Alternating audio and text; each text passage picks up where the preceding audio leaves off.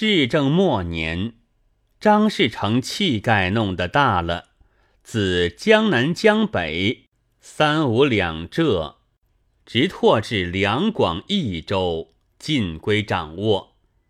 元朝不能征剿，只得定义招抚。事成原没有统一之志，值此局面以自满足，也要休兵。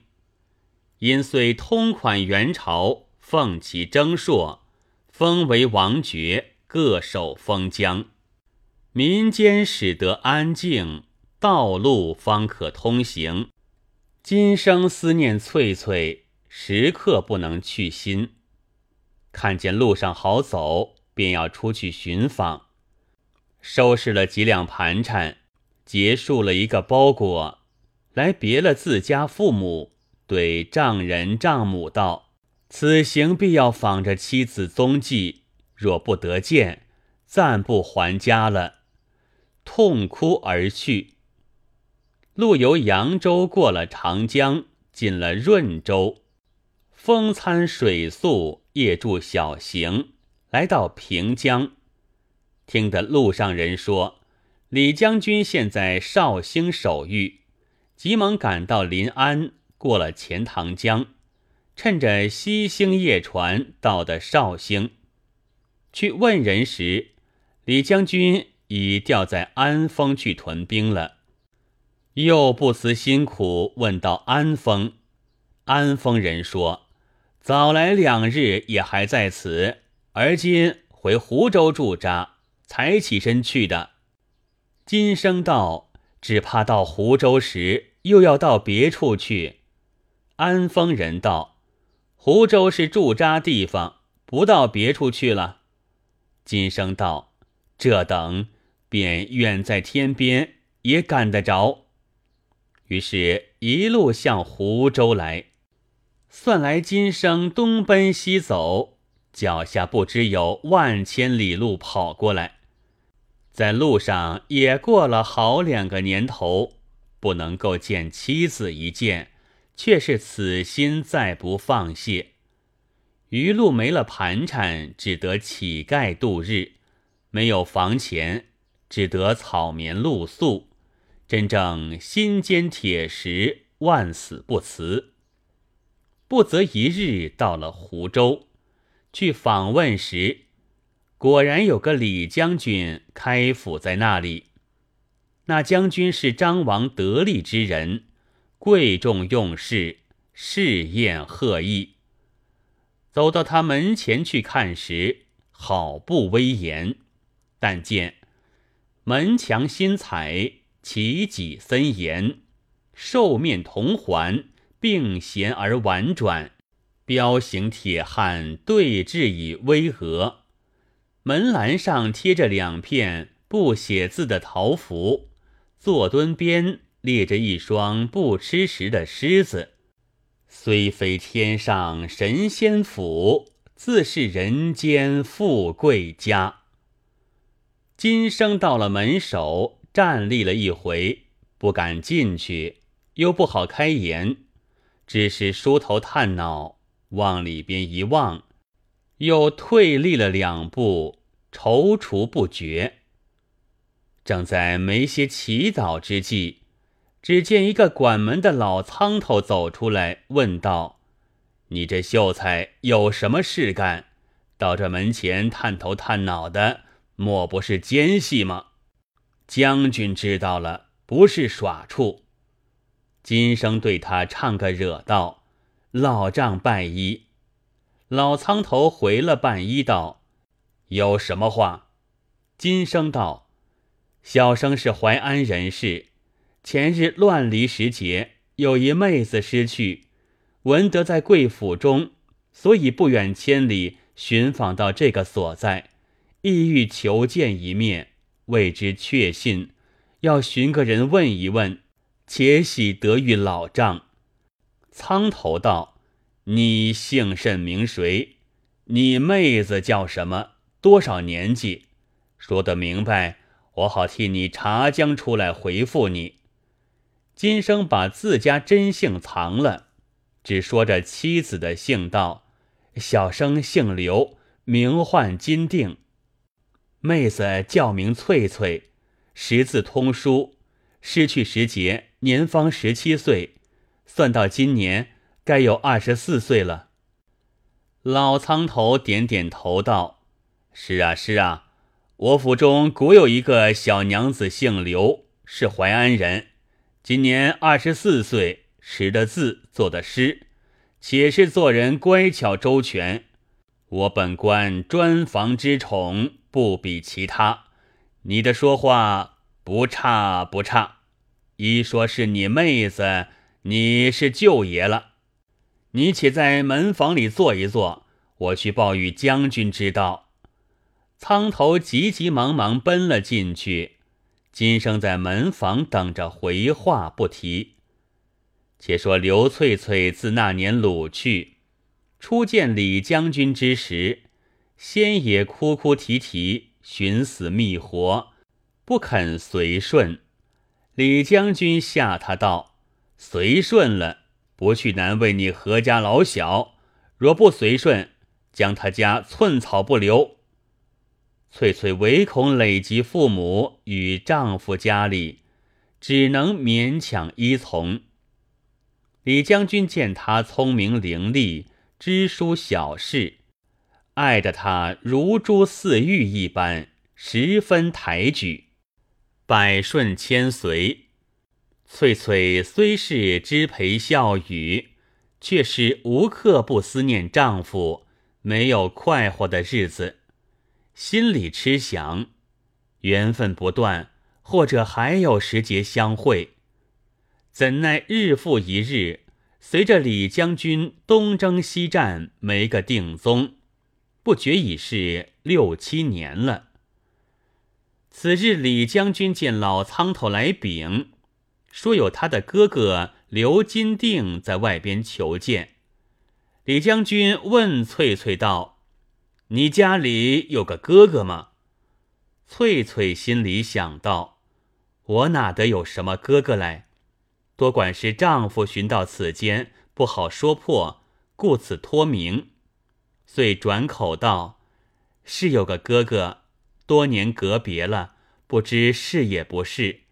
且问他什么名字才晓得。”李将军道：“管门的说是什么刘金定。”翠翠听得“金定”二字，心下痛如刀割。晓得是丈夫冒了刘姓来访问的了，说道：“这果然是我哥哥，我要见他。”李将军道：“待我先出去见过了，然后来唤你。”将军吩咐苍头去请那刘秀才进来。苍头承命出来，领了金生进去。李将军武夫出身，妄自尊大，走到厅上居中坐下。金生只得向上再拜。将军受了礼，问道：“秀才何来？”金生道：“金定姓刘，淮安人士。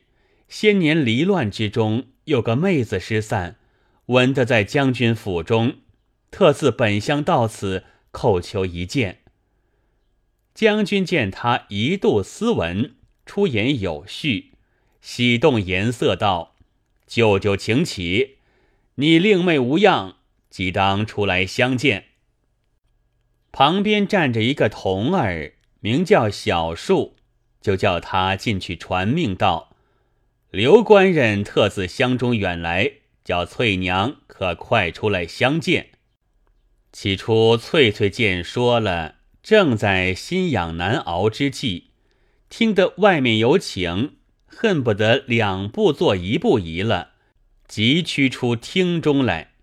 抬头一看，果然是丈夫金定，碍着将军眼睁睁在上面，不好上前相认，只得将错就错，认了妹子，叫声哥哥，以兄妹之礼在厅前相见。看官听说，若是此时说话的在旁边，一把把那将军扯了开来，让他们讲一成话，叙一成阔，岂不是凑趣的事？怎奈将军不作美，好像个盐场的御史，一眼不杀，坐在那里。今生与翠翠虽然夫妻相见，说不得一句私房话，只好问问父母安否，彼此心照，眼泪从肚里落下罢了。昔为同林鸟，今作分飞燕。相见难为情，不如不相见。有昔日乐昌公主在杨月宫处见了徐德言，作一首诗道：“今日何千次，新官对旧官，笑啼俱不敢，方信做人难。”今日翠翠这个光景颇有些相似。然乐昌与徐德言，杨月公晓得是夫妻的，此处今生与翠翠只认作兄妹，一发要遮遮饰饰，恐怕识破，意思更难堪也。还亏得李将军是武夫粗鲁，看不出机关，毫没什么疑心，只道是当真的鸽子，便认作舅舅。亲情的念头重起来，对金生道：“舅舅既是远来，道途跋涉，心力劳困，可在我门下安息几时？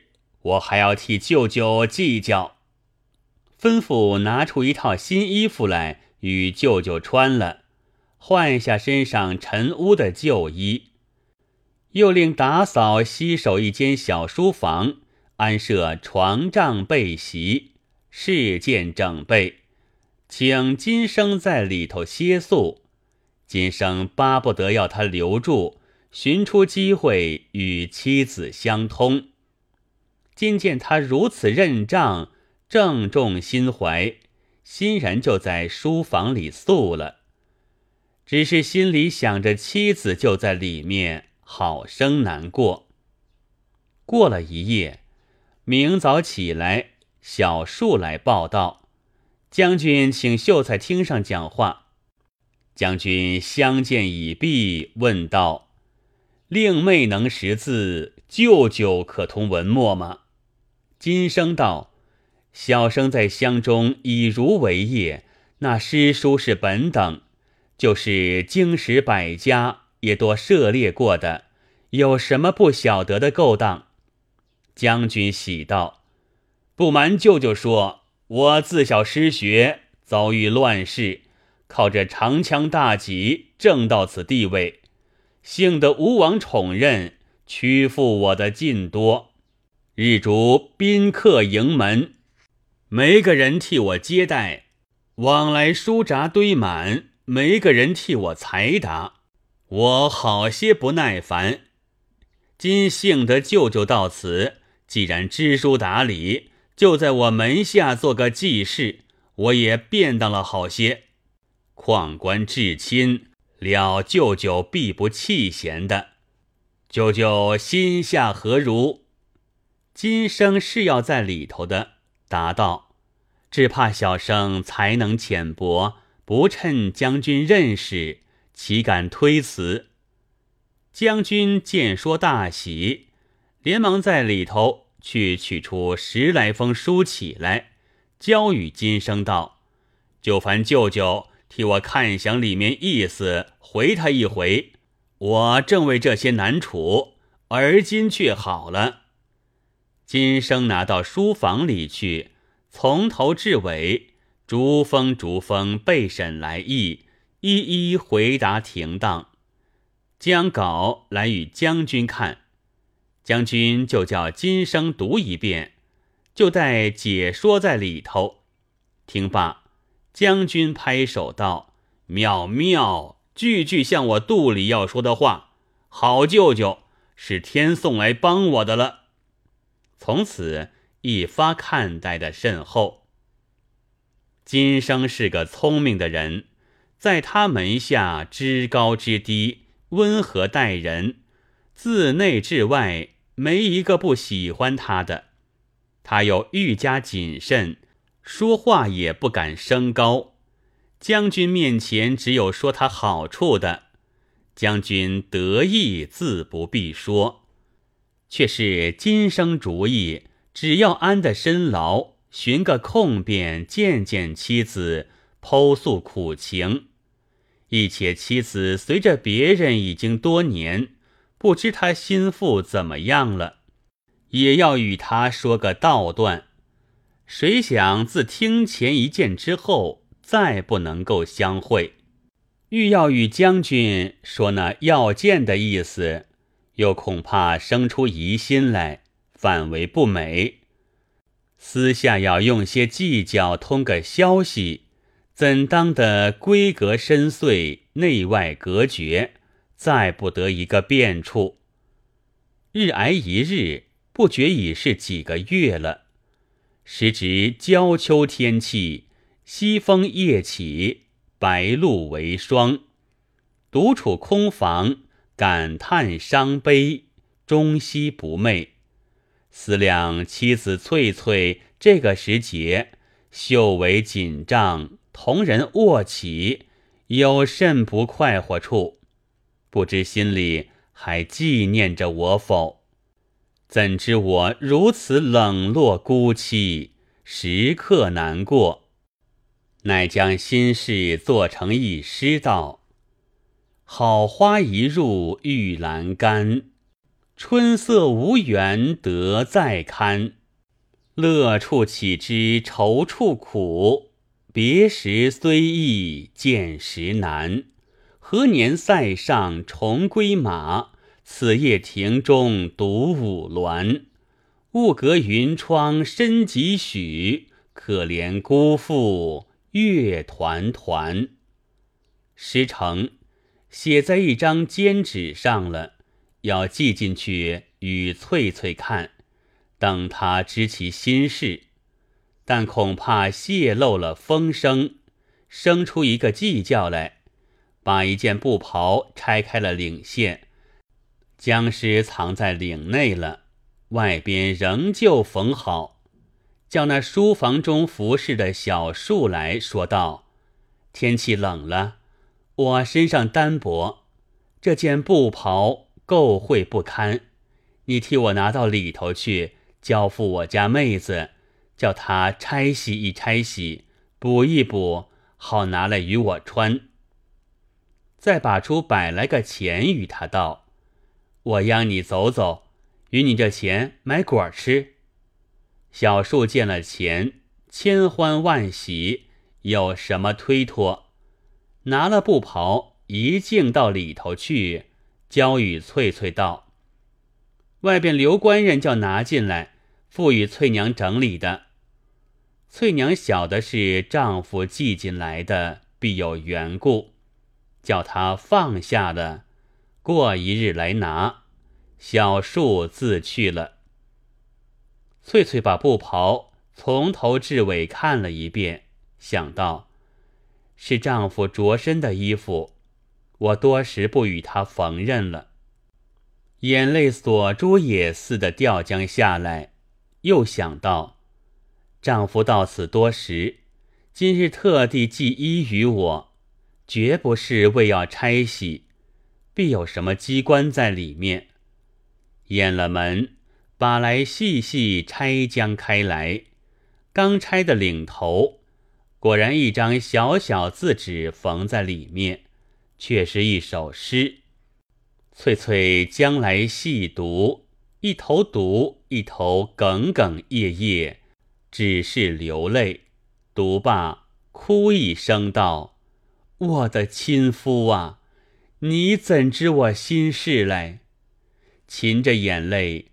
慢慢把布袍洗补好，也做一诗缝在衣领内了，仍叫小树拿出来，付与今生。今生皆得，拆开衣领看时，果然有了回信，也是一首诗。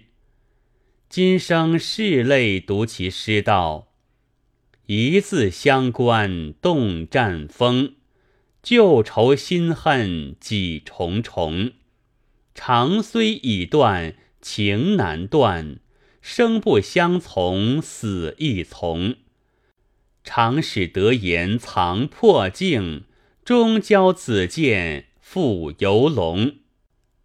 绿珠碧玉心中事，今日谁知夜道浓。